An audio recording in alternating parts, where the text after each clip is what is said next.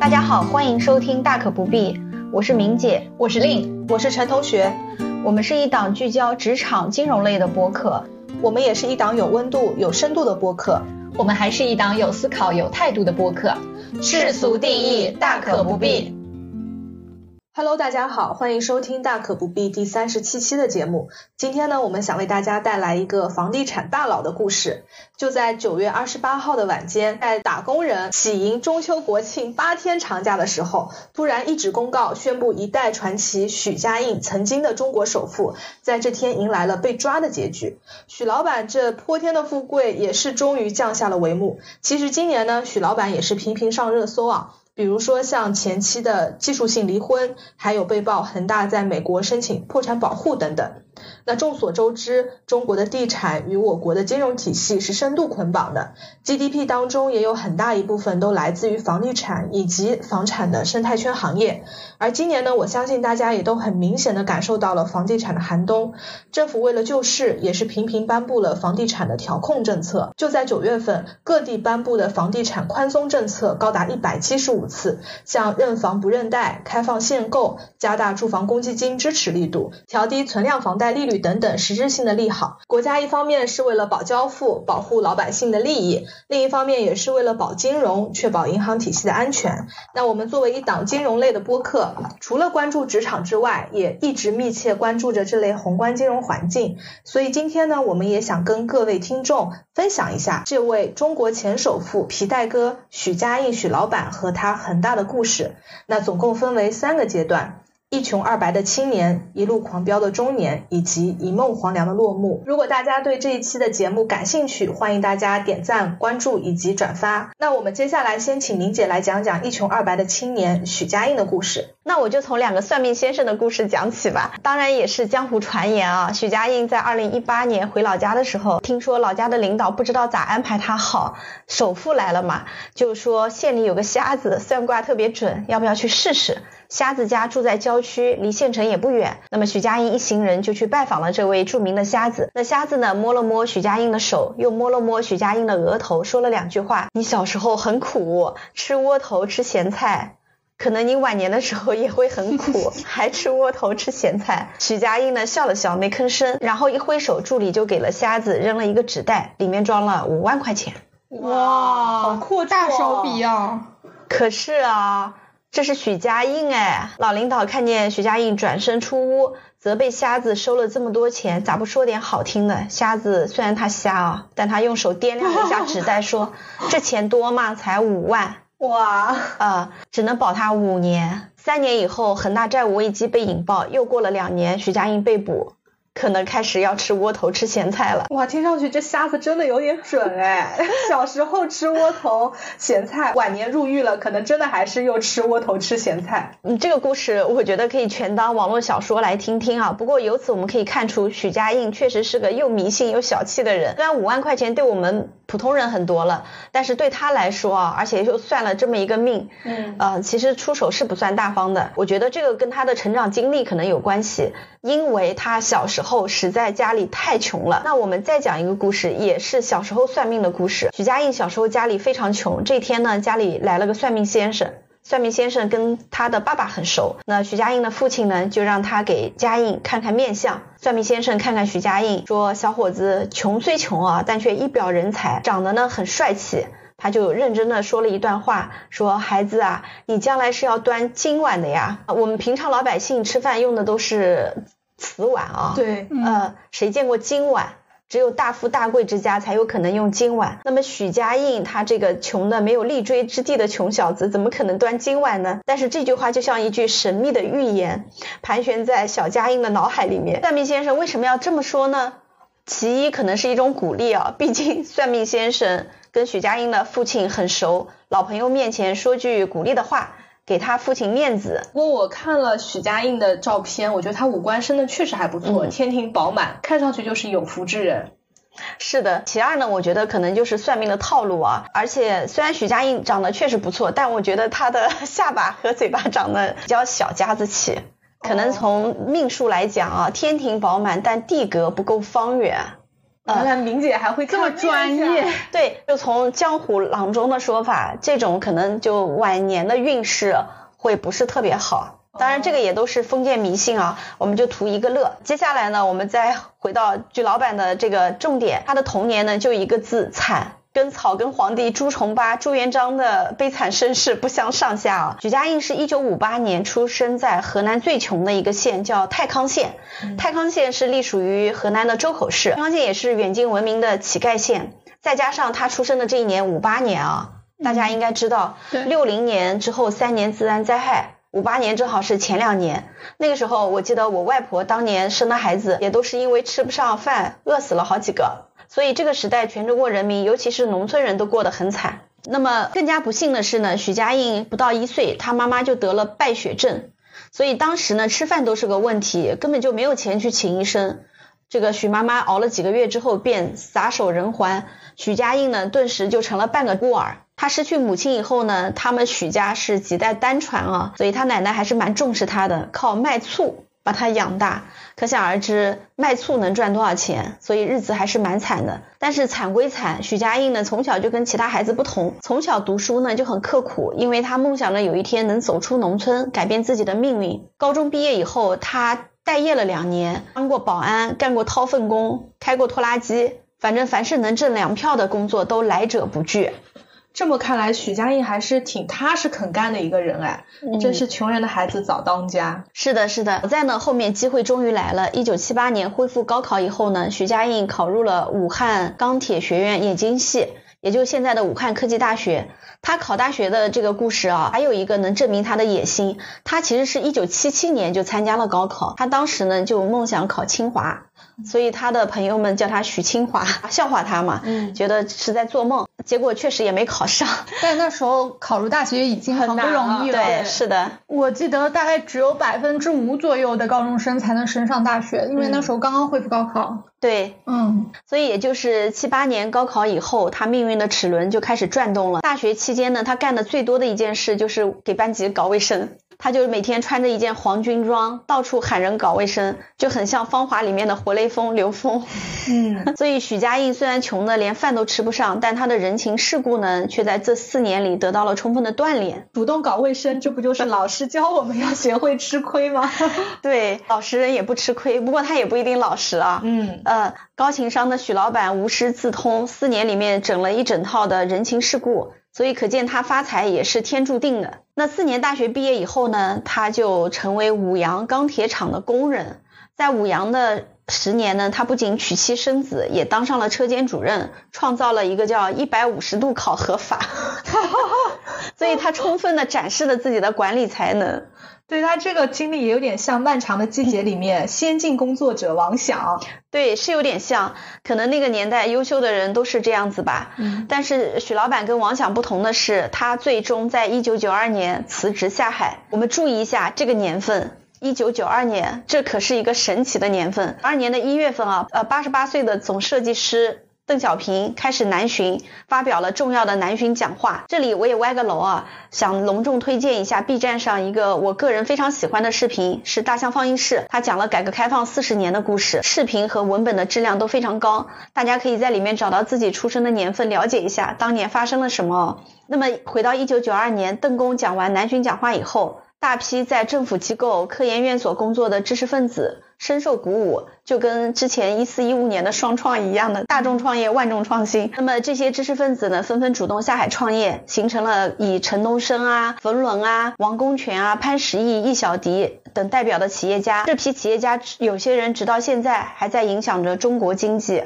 是的，这些确实都是响当当的名人。知道陈东升是泰康人寿的老板嘛？另外几位的话，在房地产圈或者是投资圈也很有名。他们就被命名为九二派嘛。呃，也是一个著名的派系，一直影响着中国经济。那么这一年呢，呃，这一年明姐啊，我也从一名小陈做题家考上了大学，来到了大城市。那同时呢，这一年陈同学刚刚出生，命运的齿轮开始转动。对 对，最后终于我们相逢。另外呢，这一年许家印正好三十四岁，他也。被迫加入了下海大军。为什么说是被迫呢？因为跟前面几位大佬不同，他是被逼无奈才下海的。一九九二年，许家印变卖了五羊钢铁公司的废料，他为了职工谋福利。但是因为这件事情呢，他被公司上级调查，导致他辞职离开了五羊钢铁公司。哦，原来他是被迫下海啊！那如果当时没有被上级调查的话，可能他现在还在钢铁行业里面退休安度晚年呢。嗯，有可能啊，说不定他还做成了高管。对。但是如果确实没有如果，有些人命里可能就是爱折腾吧。我估计不是这件事情，还有另外事情。对的，嗯，总归许家印的性格，他会奔向历史的洪流，成王或者败寇。那么工作没了怎么办呢？许家印只能带着妻子丁玉梅南下深圳。这个时候他进到一家叫中达贸易的当业务员，很快呢，他的管理才能又得到了展现，做到了办公室主任。然后两年以后呢，他带着四个人。来到广州开疆拓土，成立了一家鹏达房地产公司。第一个项目就是开发了珠岛花园的楼盘，为这个中达贸易公司赚了盈利两亿元。嗯，这个也是许家印人生的重大转折点啊！为公司赚了这么多钱，我们想想，哎，那总要分点钱吧？对。结果老板只给他月薪三千，还是挺惨的。于是乎，许家印就提出要涨工资。嗯，这个我做了这么大贡献，该给我涨工资吧？老板也不知道怎么想的，拒绝了为他涨薪。那么多年以后，许家印也回忆说，当时假如有十万一年的话，他的温饱就得到了保障，他就不会出来创业了。如今看来，他还是不要创业的好。但这是后话，而且这种假设也毫无意义。但当年如果是九五九六年，那时候十万一年真的是相当相当高兴了。是很高兴了，可是他也挣了两亿啊，所以许家印是满意的呀，对十万 他没有不满意。对呀，他给中达挣了两个亿，但中达还只给他三千啊。对呀，嗯，呃，九五九六年，我想想我多少工资，我大概是刚工作，嗯，一千块左右吧，一千块是多少？一万二一年。嗯，对，那许家印还是比我高很多的。后来，许家印为了养家糊口啊，也为了证明自己的能力，他就从中达辞职了，直接出来单干。在一九九六年底，在广州注册了恒大地产。那么接下来，我们有请令讲讲许老板一路狂飙的中年吧。这时候时间线就来到了一九九六年，在广州出现了一家叫做恒大地产的公司。这家公司初始呢是只有八个人。那么大家都知道，九十年代末这是一个什么时间点？作为计划经济时代的产物啊，福利分房也在这个时间节点呢正式结束了。明姐那时候应该也是有所感触的。对我分到房子的呀，对，正好赶上了赶上了最后一最后一班车。嗯，那从此呢，中国就进入了住房货币化的这么一个时代。那恒大地产也是在这个风口上应运而生。那么。时间到了一九九七年，这个是什么时候？大家都知道，亚洲金融危机爆发。嗯，其实那时候很多成立的房地产公司在这个阶段都是缩手缩脚，他们不敢去开发。但是许老板就艺高人胆大了，逆势而上，他冒险拿下了地块，而且实现了当年征地、当年报建、当年动工、当年竣工。这是他在一九九七年做的第一个冒险。接着是第二个冒险，他拿下的是一个什么地块？他拿下的是当时海珠区工业大道，原来广州农药厂的土地使用权。我们都知道，农药厂的土地是非常是有毒有害的，它涉及到非常大的一个污染问题。但是许老板他不一样，他冒险拿下了这个地块之后，还用上了一个非常先进的理念，叫做环境配套先行。这个理念我们现在看来可能没有什么大不了的，呃，才刚开始房地产市场化，这个理念是非常先进的。那就此呢，许老板也推出了很大的第一个楼盘。就是著名的金碧花园。除了刚刚我说的四个当年以外，同时还创造了当年售罄、当年轰动、当年入驻、当年收益，啊，一共是八个当年的记录。那么这个一九九七年开盘的金碧花园啊，大家猜当时卖了多少钱？我记得我那个时候啊，嗯。因为九七九八年我刚刚上小学嘛，那个时候我妈是刚刚换了第一套房子，嗯，印象中应该是一千五左右一个平方。那毕竟那个是广州啊，对，所以它首期卖的是两千八每平米，而且它还是个亏本价。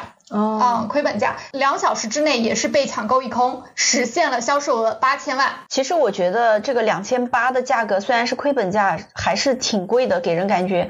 我查了一下平均工资情况啊，这边给大家可以做一个参考。九七年的城镇就业人员平均工资是一年啊六千四百四十四元，到二零二二年这个数据是十一万四，二十五年间涨了十七点七倍啊。那么目前呢，这个恒大的金碧花园均价是四万九，这样算起来二十五年也差不多涨了十七倍，所以可见啊，当年买房也还是很困难的。这个两千八也不便宜。嗯，虽然是亏本价，嗯嗯，而且很讽刺的一点是什么？金碧花园让恒大赚到了第一桶金，也见证了它的没落。这个金碧花园其实后面还陆续开发了第二、第三的金碧花园，但是到了二零二二年，金碧花园的最后一期第三金碧花园五期。就因为很大的债务问题而被查封了。当然，这个是后话了，我们就在这边不展开了。我们接着回来细数一下徐老板的发家史。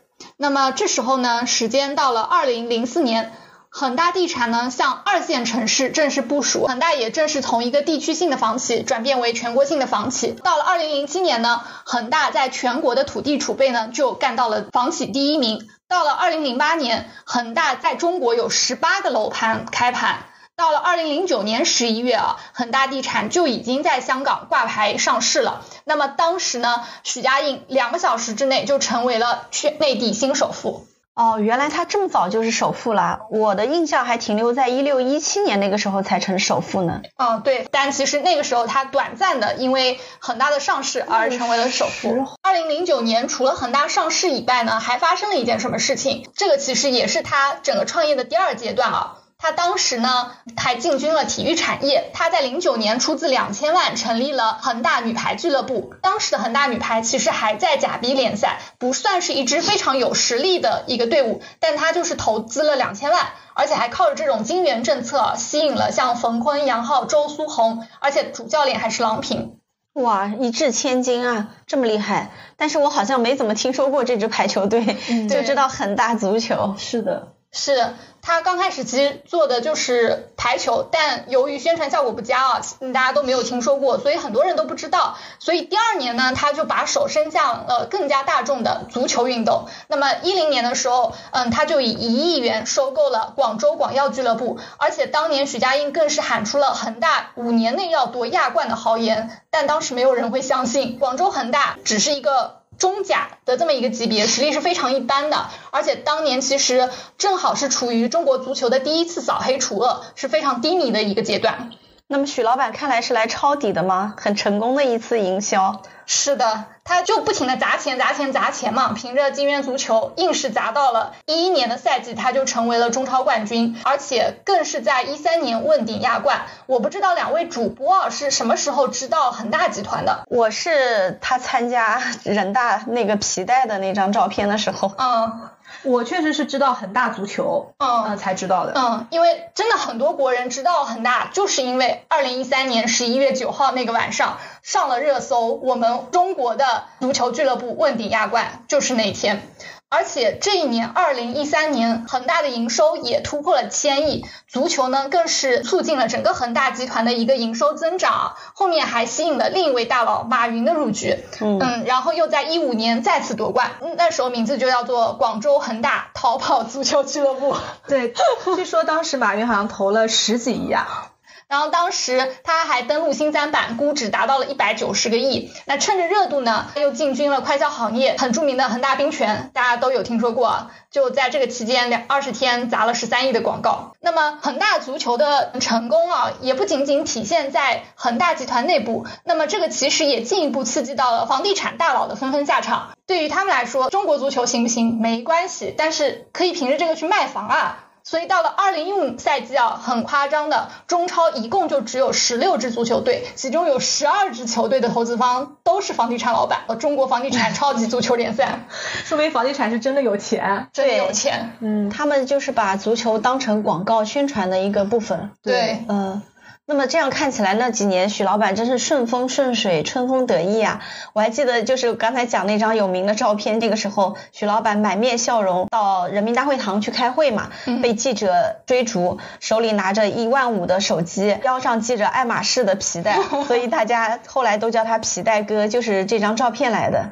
对，是的，就是那个时间段嘛。但所有命运的馈赠啊，都在暗地里标好了价格。这个足球队日后也为他带来了一年二十一亿人民币的亏损，而且还有一个很有意思的时间点，二零二二年这个时间点，我刚刚也讲过，金碧花园在这一年最后一期被法院查封了，也是同样的一年，恒大足球在这一年降级了。刚刚说到了金元足球啊，那我们再把时间线再往回拨一拨，说回到二零一零年，许老板刚刚进军足球的时候，那时候恒大资产是一千亿人民币出头。但是它的负债就有八百多亿人民币，负债率高达百分之八十。这个我也去查了一下数据啊，当年一共有九十六家上市房企，他们的平均负债率是在六十二点七七，它的负债率是在前列的。它跟碧桂园应该都比较靠前的，他们都是高周转。它更靠前，它更靠前。它是踩了三道红线的呀，对呀，人家毕竟还没踩这么多。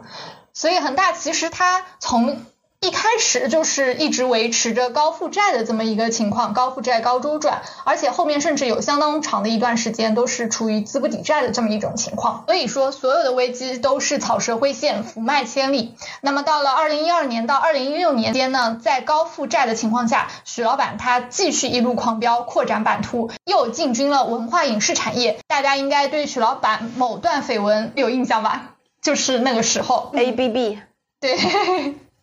而且还有著名的恒大歌舞团，那在这边呢就按下不表了。后面他又开始涉足金融领域啊，成立了人寿保险公司和著名的恒大金服。二零一六年七月二十号的时候呢，美国财富杂志就公布了当年世界五百强公司，而恒大成为了唯一一家只用了二十年就成为世界五百强的房地产企业。嗯，爬得快，跌得快，只用了二十年啊，总资产就超过了七千五百亿，每天要向国家纳税一个多亿。有钱，嗯 嗯，而且它还横跨多个行业，包括地产啊、金融啊、快销啊等等，俨然就是一个庞然大物了。二零一三年，许家印又以三百九十一亿美元的个人资产力压了二马，再次成为中国的新首富。到了二零一九年，这时候其实房地产已经慢慢慢慢开始暴露出了它的一些问题，因为它始终要保持高周转。那么这个时候，为了安抚房地产。因此，他就把手伸向了新能源造车，五年怒投九百八十九亿。对，好像我看新闻说恒大汽车交付了三百多辆，那按你这么说，投入了九百八十九亿，每辆车价值三个亿，太夸张了。上帝使其灭亡啊，必先使其疯狂。然后呢，就到了最后的疯狂。不知道大家还记不记得恒大在二零二零年开年的那一大波铺天盖地的卖房的广告？我记得的一个是楼盘七五折，还有一个就是海花岛的广告，填海造楼，好像现在海花岛也也烂尾了吧？说是违章建筑，这就是最后的疯狂了，而且还上了很多热搜啊，什么三天认购五百八十亿啊什么的。然后呢，惊天一雷即将拉响。最后呢，我们就有请陈同学来讲一下恒大的落幕以及许老板落马的故事，一梦黄粱的落幕。好的，刚才林讲的真的是激情昂扬啊！许老板这个一路狂飙的中年，而声调都起高了。对，那听下来真的有狂飙里面这个高启强的风范，高举高打，大开大合。可惜我们的人生之路就是慢慢其修远兮的呀，就如同我们现在的宏观大环境，有了巅峰，必然也会伴随着下坡路。但是像许老板这样的作风啊，这个下坡就不是路，是悬崖，咚一声就下去了。我印象很深，九月二十八号，打工人陈同学刚刚回到老家，准备舒舒服服的躺下欢度中秋佳节的时候，我妈当时躺在床上刷着手机，突然就很吃惊的说：“什么？徐家印被抓了？”而且当时的新闻说的也很含糊，或涉嫌违法犯罪，没有明确具体的罪名。我当时还说，哎呀，恒大这么大的坑，总得找个背锅的了。嗯，好歹给民众一个交代嘛。你看，连罪名都还没想好定什么。因为在我的印象当中啊，恒大暴雷已经是好几年的事情了，为什么偏偏在这个时间点抓他呢？后来随着我深入了解恒大事件的这个发展原委，我才发现许老板根本不是什么背锅侠，又是恒大事件的罪魁祸首。那罪名是真的太多了，小红书现在已经有律师开始预测罪名和具体刑罚了。所以下面呢，就由我来跟大家讲讲许老板的最后一个阶段啊。两位主播还有印象是在什么时候第一次听到恒大出事的吗？那就是二零年嘛，在二零年的八月份，房企融资三道红线的新规发布，中国恒大是三线全踩，而且遭遇了融资的一个受限风险，那降负债呢就变成了恒大的主要目标。这边也跟大家科普一下，这三道红线分别指的是什么？第一条，房地产公司剔除预收账款的资产负债率不得大于百分之七十，这个刚才令已经讲过了，它在。一几年的时候，它的负债率就已经高达百分之八十了，所以这一条它必踩。第二条呢是房地产公司的净负债率不得大于百分之百。第三条是房地产公司的现金短债比不得小于一倍。那这三道红线当中，我个人认为啊，最可怕的就是踩中最后一条。嗯。这个陈同学能解释一下吗？什么叫做现金短债比小于一倍？好的，小于一倍的意思啊，就是说这家开发商在当年净流入的现金量都不足以去归还企业当年要还清的负债啊。那我这边打个比方，打工人陈同学一年的收入是十万块钱，刨去日常开支呢，只剩下七万了。但是我到了年底还要还一笔八万的贷款，那这明显就是负债严重超标了嘛。所以在红线发布后不久。二零年的八月二十四号，恒大就发了一封公开信，请求广东政府支持重大资产重组。这个公开信是打个引号的，它其实是内部悄悄发的，只不过被大众给暴露出来了。那这封信里面它到底写了什么呢？说的好听一点啊，是请求，但实际呢还带着点威胁的意味，就是赖倒做了，对吧？政府你看，我现在就这副样子了，你救不救吧？你不救，那大家都跟着遭殃。所以你看他这一份恳请支持重大资产重组项目的情况报告当中是这么说的：如不能按时完成重组。将导致深深房中小股东因停牌四年的利益受到巨大损害，引发对交易各方监管部门的法律诉讼或维权行为，甚至可能引发一系列的系统性风险。我这边插一句啊，刚才令已经介绍了，恒大房产其实早在零九年就已经在港股上市了，但是呢，他在一六年的时候又想借着深深房的壳在 A 股上市，但是三道红线全踩了之后，本身这家企业就受到了严重的质疑，所以他不得不在二零。年的十一月份终止了借壳上市的计划，所以现在想想也很可怕。如果被他上市成功了，还不知道有多少散户机构被深套其中，被割韭菜。大家知道现在中国恒大在港股的股价是多少吗？多少？不到三毛。这个价格啊，有一个名称叫做“仙股”。嗯。那刚才也说了，二零年恒大因为三道红线全踩，开始借不到钱了，没有银行或者是其他机构再给他输血了，所以问题呢也就开始接着暴露了。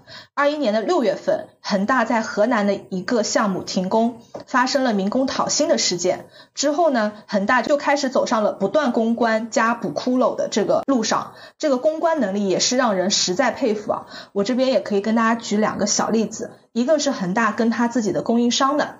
在二一年的六月二十九号，三棵树涂料在公告当中称中国恒大逾期未还五千三百余万元的票据，但是就在次日，三棵树又回应说，哎，该票据已兑付完毕。所以大家可以去回想一下，一个成熟的供应商的一个合作关系，怎么可能在刚发布公告之后，次日又说已经收到票据了？如果账上有钱的话，为什么之前不给？所以我觉得这肯定是达成了某些的一些内部交易。第二个呢是跟银行的，二一年七月份，某股份制银行也申请了财产保全，请求冻结了恒大某项目公司以及集团在他们银行当中的存款一点三二亿元。那在二一年的九月呢，恒大还起诉了，他说你这笔贷款还没到期呢，凭什么给我冻结？接着又到了二十二号。其实从他申请财产保全也才不过十天不到，恒大集团就发表声明说，经过充分沟通，已经妥善解决了与某银行的纠纷，双方今后将继续合作。这笔钱是不是就是那个资金监管账户的钱？对，嗯，当时应该资金账监管账户也制度不完善，嗯，一直都不完善。那这边恒大地产啊，在忙着补窟窿。另外一边呢，恒大财富也开始出现了问题。二一年的九月份，媒体就爆料，恒大财富将暂停支付所有的财富产品。那九月十二号呢，就像我们现在看到的很多 P to P 暴雷之后的场景，数百名的恒大财富投资者就前往了恒大集团总部去围堵当时的财富执行董事兼总经理杜亮。现在应该也进去了，进去了，抓进去了，包括许老板的二儿子，他就是管恒大财富的。对，是的，他是幕后大佬，对，幕后大佬。那在九月十三号呢，恒大还象征性的发布了三种兑付方案供投资者选择。但据了解啊，到现在恒大财富的资产也没有完全兑付完毕，估计只兑付了百分之三十左右。这相当于就是恒大开始全面暴雷了，从地产到金融。那么到现在为止，恒大到底欠了多少钱？这个坑到底有多大？截止最新的数据啊，恒大负债高达了二点四万亿。这是一个很惊人的 数字，我都数不清后面有几个零。我不得不感叹，许老板实在是太会借钱了。那你你知道杭州二二年的全年 GDP 是多少吗？嗯，我之前有查过数据啊，杭州二二年全市的 GDP 只有一点八万亿。原谅我用“只有”这两个字，因为是二点四万亿，实在是太惊人了。是的，而且杭州人口有一千两百三十七万的常住人口，这一千两百多万人辛辛苦苦干一年，还没有徐老板借的钱多。是啊，所以为了让听众有更加深刻的体感，二点四万亿到底是个什么概念啊？毕竟我们也都没见过这么多钱。那我们就来畅想一下，如果这二点四万亿的债平均分到我们十四亿中国人的头上，每个人都还要还一千七百块钱，那二点四万亿是假设一个打工人日薪五百万，五百块吧。五百万，五百万，哦，五百万，万，对，五百万啊，日薪五百万，谁会日薪五百万？爽子，两个 两百多万呀，两个爽子。假设一个打工人日薪五百万，也要一千四百年不吃不喝才能挣到的钱，意味着你需要从唐朝就开始打工。二点四万亿是你买彩票，每天中一个亿，也需要连续中六十五年。天呐，对呀，包括像许老板最爱的。爱马仕皮带，他也能买上四亿根，勒死他！太离谱了，这么多钱，许老板到底是怎么借到的？许老板就是空手套白狼的最佳典范，不仅会借钱，更会融资。我这边可以跟各位听众简单介绍一下房地产的经营模式，也就是说，一个房产项目它是怎么被开发出来的。一般呢就分为三个阶段：拿地、盖楼、销售。那刚才令也分享了恒大八个当年的豪言壮志啊，其实这就需要极致的现金流管理。在第一个阶段拿地，那政府呢就拿一块地去拍卖。恒大说啊，我这一下子手头也没这么多钱，我分期付行不行？政府说好。那有了政府背书呢，转头就去跟银行借款了。贷款放下来之后，就去付了政府这拿地的钱。到了盖楼的时候呢，我又跟供应商商量好，我先付你一半，等楼盖好了能销售了，我再给你结尾款。这边就有了三棵树的案例，房子呢也不用完全等盖好。只盖一层楼就可以开始销售了，老百姓这个时候就需要交定金、付首付，再去找银行办按揭，办完按揭之后，开发商这就又拿到钱了，这资金就这么的周转上了。我这边插一句啊，嗯。就是供应商先付一半，然后盖房子盖一层，这个已经是很良心的房企了。现在要求盖四层楼以上才能销售，那是现在呀。嗯，之前可以直接销售，有块地皮可以讲故事了。嗯，所以大家这么听下来就知道了，这二点四万亿当中呢，不只是银行的贷款债务、供应商的钱、投资人的钱。还有老百姓的房子们，没错，最惨的其实就是老百姓了。不仅连房子的营业没看到，还要搭上后面二三十年的一个年收入去还整体的按揭。嗯，对于整体中国老百姓的伤害是特别特别大的。是的，据不完全统计，恒大目前可能有一百六十万套的房子还没有交付，那大概就是有五百到六百万的业主还在苦苦等待。有一个河南的项目，就像刚才令说到的，离谱到只建了一个小区的门头，里面还是一片荒地。而且从二一年开始呢，各地政府就成立了保交楼的专班，在继续推进项目。可惜就是这个推进的进度不甚理想。那当然，网友也说了，许家印有一点是让人佩服的，他不仅收割穷人，也一样收割富人。国内把融资玩得很溜的，还有一位大佬，令你脑海里第一个跳出来的人是谁？前乐视大佬贾跃亭。没错没错，贾跃亭当年也是将乐视不断拆分出来项目进行融资，包括像汽车、电影、金融、打车等等。那就像刚才令讲到的，恒大当时也发展出了很多的商业板块，嗯，其实很多的资金也是去输血了房地产的这个大的窟窿。那对于许家印来讲呢，他的圈子就非常广泛，从内地富豪到香港富豪圈都有他的交际身影。这边可以给大家举两个富豪被收割的案例啊，比如说第一个头号大冤种张近东，他是谁呢？他就是苏宁集团的董事长。当年给恒大投资了两百亿，原计划呢是打算每年从恒大分红十几个亿的。后面的故事大家都知道了，恒大现金流吃紧，苏宁也被拖垮了。这边还可以插播一个小八卦，张近东还有个名号，我在查的时候才发现，他被誉为商界及时雨。因为他除了投资恒大两百亿，还拯救了王健林三百四十亿的债务。然后第二号冤种呢，可以算得上是许家印的脑残粉了。他是谁呢？他就是 正威国际集团的创始人王文银。他真的跟现在这些零零后追星族有过之而无不及。他给许家印应援，你知道吗？哇哦！他送了一首诗给许老板，并且请了大师写好，而且裱了起来。这是首什么诗呢？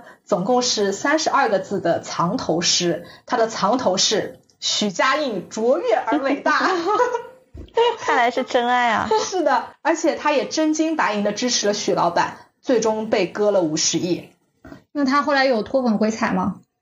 不知道，现在可能也不敢粉了吧，塌房了。刚刚陈同学也讲到了，恒大二一年就开始处于无法交付的状态。那么这两年许家印都干了些什么事情呢？用一句话总结的话，许老板对外忙着吹牛安抚人心，对内忙着蚂蚁搬家转移资产。首先来讲讲对外，刚才也说了，二一年恒大就发生了民工讨薪的事件，那说明恒大资金链是真的紧张了。既然发不出工资，员工当然是撂挑子不干了，众多项目开始停工停摆。那为了不引发民生问题，政府要求恒大保交楼。那没有资金怎么办呢？恒大就开始各地大规模的打折促销，就是我们刚才讲到的七五折，全国七五折，用来快速的回笼资金。那期间呢，也是乱象频生，比如说像恒大无证预售。要求买家全款支付，那各地对恒大这个违规销售的举报也是越来越多。有业主投诉说交钱后不能网签的，也有同行投诉说恒大恶意降价的等等。但是许老板对于这种现象真的是丝毫没有波澜，对外行事依旧是高调，对保交楼也是信心满满，喊出了很多感人至深的口号，比如说像二二年九月份。许老板在周例会上面对复工复产就提出了要求，称目前恒大手里有七百零六个烂尾楼的项目，这些都是保交楼的重点。那已经复工了六百六十八个，而且要求在九月底之前全面复工。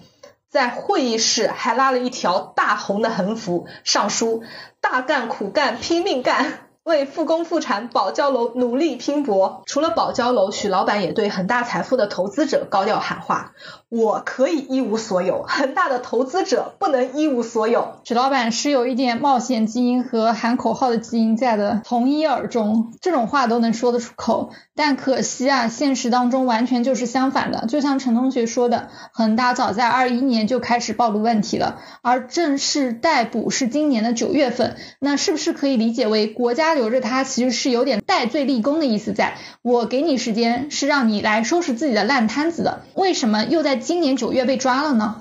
没错，其实保交楼是一个很庞大的工程，如果当时许老板就被抓了，那政府其实也得找其他人来接手这些项目。所以呢，政府当时是希望许老板可以把自己的这些烂摊子都收拾好了。可惜许老板光喊口号不干事。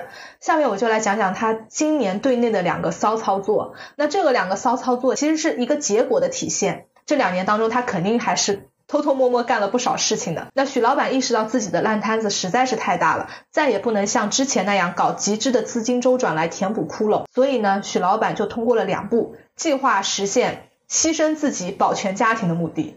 那第一步，许老板跟原配技术性离婚了。传出这个消息啊，起因就是中国恒大在今年八月十四号夜间的发布公告当中，丁玉梅女士被定义为。独立于本公司及其关联人的第三方，而并没有像以前一样被列为许家印的配偶。而在此前披露的二一年的年报当中呢，丁玉梅还是以配偶的身份出现的，所以这一个举动也让不少的网友质疑许老板已经技术性离婚了。丁玉梅可以借此在财务上跟许老板进行分割，来规避债务等等问题。那对于此事，恒大方面也是表示不清楚，没有消息。但是再深挖下去，发现丁女士老早就不在国内了，她已经润去加拿大，她是有个加拿大护照的。第二步呢，也是她快速作死的最关键的一步，就是在今年的八月十八号，恒大集团在美国申请了破产保护。那为什么说这是作死呢？恒大一直想破产。但我们不允许啊，因为恒大破产是损害所有人的利益，却肥了许家印一个人。那从法律上来说啊，恒大当时的注册资金只有三十九亿元，它是有限责任制，也就是说，如果宣布破产，那最恶劣的情况下，股东拿出私人财产赔完这三十九亿也就完事了，后续的一切损失皆和股东无关。也甭管这个负债有多少万亿了，而这些年呢，恒大的分红就将近七百个亿，呃，这七百亿当中呢，许老板及其他家族就拿走了有五百亿，一直到了二一年，商票都逾期了，许老板还在给自己分红呢，而且这只是表面的分红。还有其他很多方式可以去拿钱。有人简单粗略的算过，光许家印及其前妻明面上从恒大公账上拿走的钱就不下两千亿。那至于他后面还有多少暗地里的利益输送，那就不知道了，对吧？还有很多搞足球、搞歌舞团等等，他的作风奢靡浪费，这都是在全国出了名的。那这些明显不必要的支出，最后都会成为一笔糊涂账。我这里补一个小故事啊，就许家印他不是很喜欢做好人嘛，像刘强东一样回老家撒钱，对吧？那东哥可能还比较实在，就每个人分钱。许老板呢，就给他们发恒大冰泉啊，恒大的米呀、油啊，最后大概总共用了四百多万。最后是报账的啊，也是恒大报账的。就是他这个人就很喜欢立功德，但是同时又一毛不拔。嗯，那许家印给自己套的法律保护壳，那也是层层叠叠，甚至连持有恒大都不是自己本人亲自持有，还是通过海外设立的离岸公司来掌控恒大的。大家心中能想到的风险隔离墙，那许家印是全做了，把自己的个人资产重重保护起来。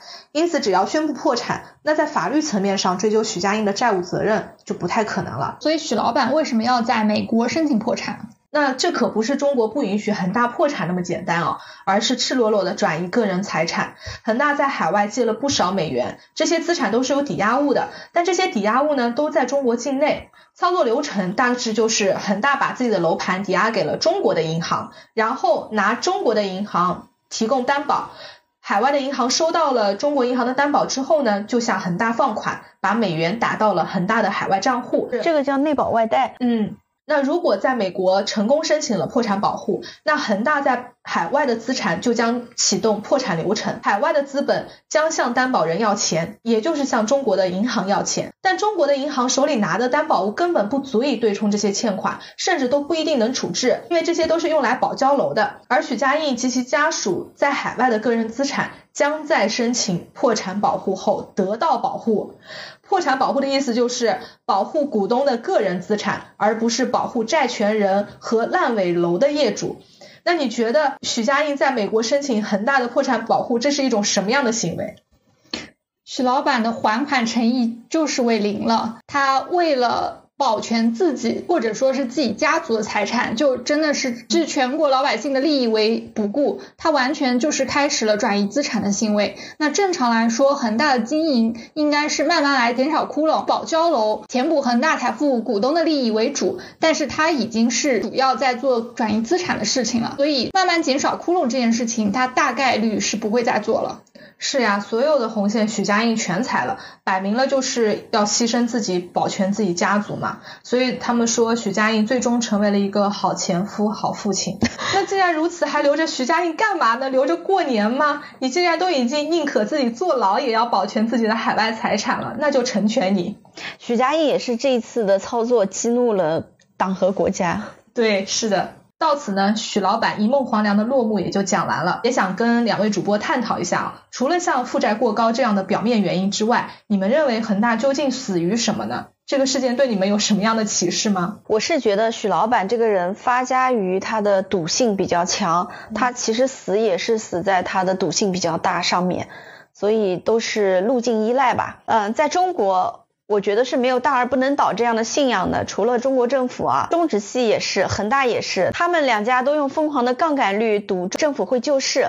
结果最后的结局大家都看到了，殊途同归。作为我们普通老百姓来讲，我还想再强调一遍，叫做财富是认知的变现。我们一定要自己搞清楚投资逻辑，不要心存侥幸，相信所谓任何的背书啊，没有人会对你的钱负责，除了我们自己。这里的投资是包括房地产。也包括金融产品，因为恒大事件对金融体系，尤其是银行，未来将会产生更大、更深远的影响。这个雷还远远没有爆完。最后呢，就是我们一定要远离高杠杆，不要想着一夜暴富，一夜暴雷的可能性会更大。没错，最近在明姐的安利之下，我也看了《金钱心理学》这本书。那书中第五章的主题叫做“永不知足”，我觉得许老板就是永不知足的典型案例。为什么在坐拥上亿财富之后，他们仍然要冒着搭上全部身家的风险去获得更多的财富呢？就是因为他身上有永远难以填满的欲望。一个人如果想知道，哎，自己的饭量到底有多大，那唯一的方法就是吃到吐为止。但是很少有人会这么做的，因为呕吐的痛苦是任何美食都没有办法弥补的。但是出于某些原因，这种认知却没有被转移到商业和投资行为中。很多人都只有到了破产或被迫停止时，才会停止逐利的脚步。所以，虽然我们没有这个上亿的财富，但还是希望能拥有正确的金钱观、价值观。就像书中所写。自由和独立是无价的，家人和朋友是无价的，幸福是无价的。那么，以上就是我们本期播客的所有内容。欢迎在评论区谈谈你的感受和看法。如果你觉得这期播客还不错的话，也请积极转发分享，让更多人看到我们。对了，十月二十二日，大可不必会举办第一次的线下活动，感兴趣的听众可以关注播客公告进行报名。拜拜，拜拜。拜拜 When it's burning Only miss the sun when it starts to snow. Only know you love her when you let her go. Only know you for now when you're feeling low. Only hate the road when you're missing home. Only know you love her when you let her go. And you let her go.